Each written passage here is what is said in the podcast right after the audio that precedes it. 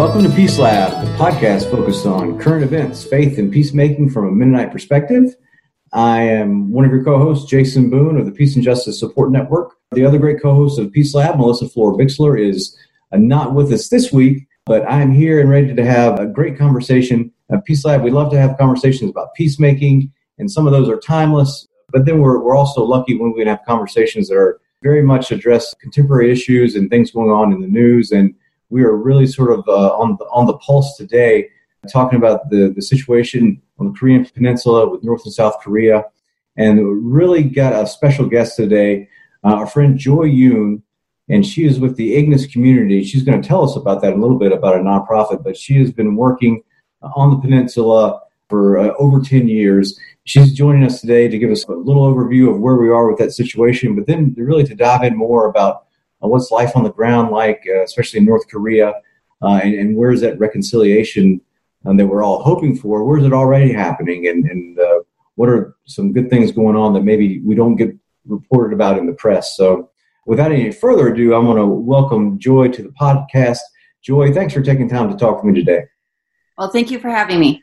And uh, let's just get right in here. And maybe the, the first thing we could do is, is tell our listeners a little bit about yourself, uh, what got you to where you are, about the Ignis community, and whatever you want to tell us, sort of to, to set the stage for our conversation. Yeah, my husband and I have, as stated, I've been working in North Korea for about 10 years, over 10 years now. And it all just started actually when we were young, and we felt uh, the Father calling us to go and work overseas. And for me, that was particularly in North Korea.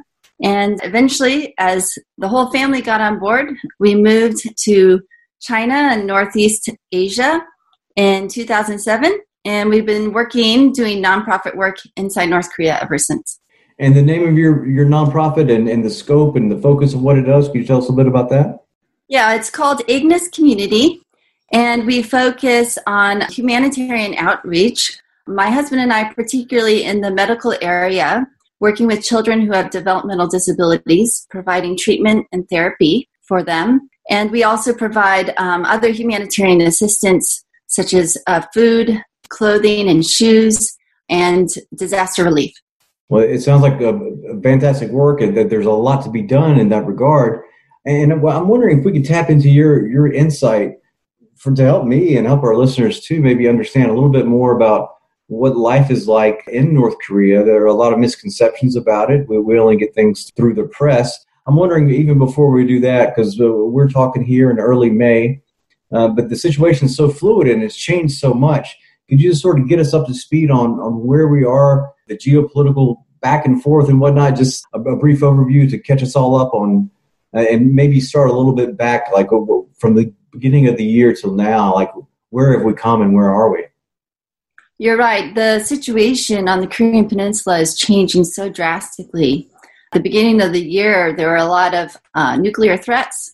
We were afraid that possibly another war or possibly World War III would come about. Uh, but thankfully, recently at the end of April, the North Korean and South Korean presidents met for the first time in many years. And it was the first time that a North Korean president ever stepped foot on South Korean soil because they met right there at the border. And so since then, they've agreed to work towards a peace signing treaty. The Korean War has never officially ended, it was only a cease of arms. And so uh, now they've agreed to involve both China and the US to work towards signing a declaration to the end of the Korean War. Right, and, and we're talking, and that's the, that's where we find ourselves now. But there's still uh, so much work to be done. Like things look less bleak, I suppose, but we know that peacemaking is a long process. And so we're having this conversation, especially for us in the Mennonite world. We're, we're looking towards May 20th as a day of prayer, uh, for asking all our churches to be in prayer for this peace process to continue and to blossom. It'd be really helpful for us to to know kind of, I guess, what the stakes are. Because we, again, we see these uh, geopolitical conflicts from across across the globe, and we don't always get all the, the information. And we have our own misconceptions about what life is like in other parts of the country some people look at uh, the United States and say, "Oh, you know, the United States it's, it's very violent." Depending on what they mm-hmm. see in the news, and they, they'll they'll take that information and sort of that's the lens they see it through. So I don't know. Could, could you help us understand from your perspective and your time What is life like in North Korea? How are people responding to living in this sort of permanent war zone in a way, and then also everything that comes with that? Yes, thank you, Jason, for making that example of how many people may see America as being violent because indeed the news is full of violence. And the same thing is true for North Korea. The media portrays North Korea in a very different light than what it's like to live there. Living there is actually very peaceful. It is one of the most peaceful nations you could live in. And it's a very controlled society, as we know. And so there's not a lot of danger. There's no crime. The foreigners who visit there are very well taken care of, protected. Now, of course, if we cross the boundary and we do something against their own laws, whether we agree with those laws or not, we, we will have to suffer the consequences. However, if we're respectful of their culture and respectful of their system, and we could live extremely peacefully in the country. Uh, so it's very ironic what the media portrays North Korea to be. We think it's a dangerous nation, um, but actually, our family has been living there for 10 years, and we call it home. Right, and, and home means a lot of things, and we all know the good things about uh, about home and what that represents. And so, when you think about your life and the time you spent in North Korea, what, what are just some of the memories or, or images or or interactions you've had that have really made it home for you? For us, I think it's really the people. The people's hearts are so generous and so genuine. They're not polluted so much by what I would say the outside world is polluted with pop culture materialism, all those alternative things that we seek after. Where in, in North Korea, because it's a socialist system, they're not driven so much by materialistic things. And so they really have a genuine heart and they really want to host uh, visitors. And we've seen how they've been generous to us through just the small gifts and small uh, signs of appreciation they've given to us. And I'm, I'm wondering too, uh, living in that tension, you said, you know, the Korean War has never officially ended, and, and we know that the, well, we do know that there are tension between the nations and whatnot. What does that look like? How, how does that, or does that affect day to day life? When we see the headlines here about tensions rising, uh, you know, we go on a, a, certain scale of alert, I suppose. Um, but if you're actually there and on the peninsula, uh, what, what's that like to, to see these headlines fluctuate and, and the talk of war? Does that affect day to day life there? Yes and no. There have been threats of war over the past 60 uh, some years. So it's a constant roller coaster up and down. But I think what really affects daily life at this point are the sanctions and uh, how that's affecting the common people, uh, their economic status, their ability to just be able to drive across town because there may not be enough gas and the gas prices are too high. And so those things affect daily life. Whereas, uh, unless it's a real threat, several years ago, South Korea, and North Korea were threatening to attack each other. That tension we really felt. But as far as the US and North Korea, that tension is not felt so much on the daily life level. Are, there other uh, misconceptions about North Korea, either about the people or, or, the society or the way they live, that you think it'd be good for our listeners to know, for maybe for you to dispel or shed some light on? Yes. Uh, in fact, even myself, you know, before we went to North Korea, I had the same typical view as probably an average American. And most of the guests that we bring into North Korea, all they know is what they hear on the outside.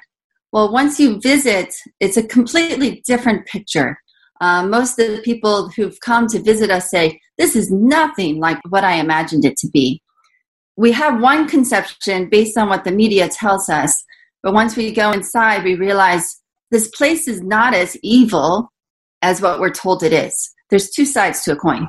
Yeah, I, I would love to hear a little bit more about uh, about that other side, maybe that we don't hear about. And and we're talking about a peace process that, that we're hoping comes to fruition. We also know too, you know, that, that God's already at work uh, with with reconciliation in all parts. And if you're going to have peace between between countries. That's not just a, a document that's signed. It has to be between between people. I guess one question I have is: Is there a tension between sort of, for lack of a better word, regular North Korean citizens and South Korean citizens, like where you would say, you know what, there's a there's an animus between the peoples, or is it just more a, a almost a creation of, of government and politics that's more real than anything that, that might be between people? That's an excellent question. In fact, uh, North Koreans view South Koreans as their brothers and sisters. Uh, North Korea has a stronger desire to reconcile with South Korea and unify with South Korea than South Korea does with the North.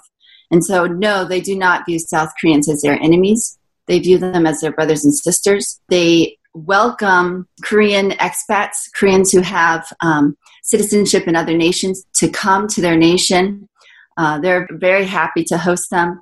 And so, actually, it is very much a political issue. That can be the, the biggest bridge to, to durable peace anyway. You know, if it's there sort of on the ground with people, then you can build on that. But if it's not, it's sort of hard to reverse engineer that. So yeah, I, am wondering if you could share with us, you know, from your work there and, and with your nonprofit, you know, where have you seen God move on the peninsula there in, in your work and what you've seen? Are there some stories that you've witnessed or been a part of that really given you hope to continue this work for the time that you've done it? Yeah, there are so many stories that I, I don't have time to share with you today. I would like to just share with you on a more personal level to give kind of a personal face uh, to North Koreans one of the things that we've realized living there is a lot of their actions are just out of feeling victimized and feeling traumatized. And a lot of this comes from the Korean War. They're second most bombed nation in the entire world, if you can believe it or not. They're only second to Cambodia, which is the first. And so uh, they have a lot of trauma from the Korean War that I don't think America or even South Korea fully understands.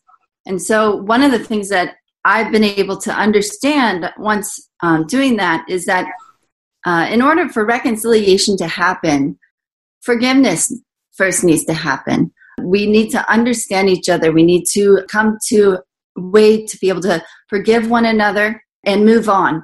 I've just felt like my husband and I, since my husband is Korean ethnically and I'm American, white American, that we, our relationship is a model of reconciliation to them. And so I've had opportunities through letters, through word, and relationships to just express my desire to apologize to them on behalf of the trauma that they've experienced in the Korean War and to ask for them to be willing to forgive me as an American citizen and move towards a path of reconciliation.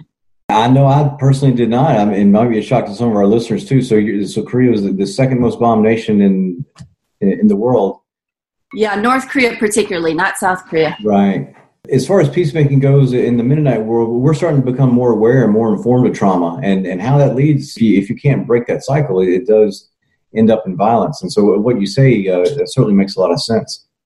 I'm wondering if you have uh, uh, thoughts on, on what this road ahead might look like in terms of, of reconciliation or, or how, especially for us, uh, as, as we look to pray on, on May the 20th, what should we, should we be praying for in, in general ways or specific ways to encourage this peace process? Yeah, to pray for reconciliation, I, I feel like it needs to come to where all three or four nations involved need to understand that we are different, but that's not necessarily a bad thing. We need to understand each other's differences and how to work through those differences, whether that be from South Korea and North Korea, their cultural differences now, or the US and North Korea's political and uh, ideological differences, and how to work through that while also respecting one another and working towards peace. This has been really good, Joy. I just I admire your communication skills. Really great answers. But anything else that we didn't touch on, maybe that, that you'd like to dig into a little bit more? Yeah, since this is a a Christian uh, podcast, I just like to emphasize that people are praying around the world and that God is answering our prayers. Those prayers are not just coming from the US and North America or just South Korea, but people in Europe, especially Sweden and Germany and Finland, people in South America, even Brazil and Mexico. Uh, this has become a universal church movement praying for reconciliation on the Korean Peninsula. And I believe that God is answering our prayers. And so we can look at things politically, but I hope that we also look at things through our spiritual eyes and really look to God and see that God, you are working, that um, you're going to make this happen. It's nothing that we're going to do. I don't think you could say it any better than that.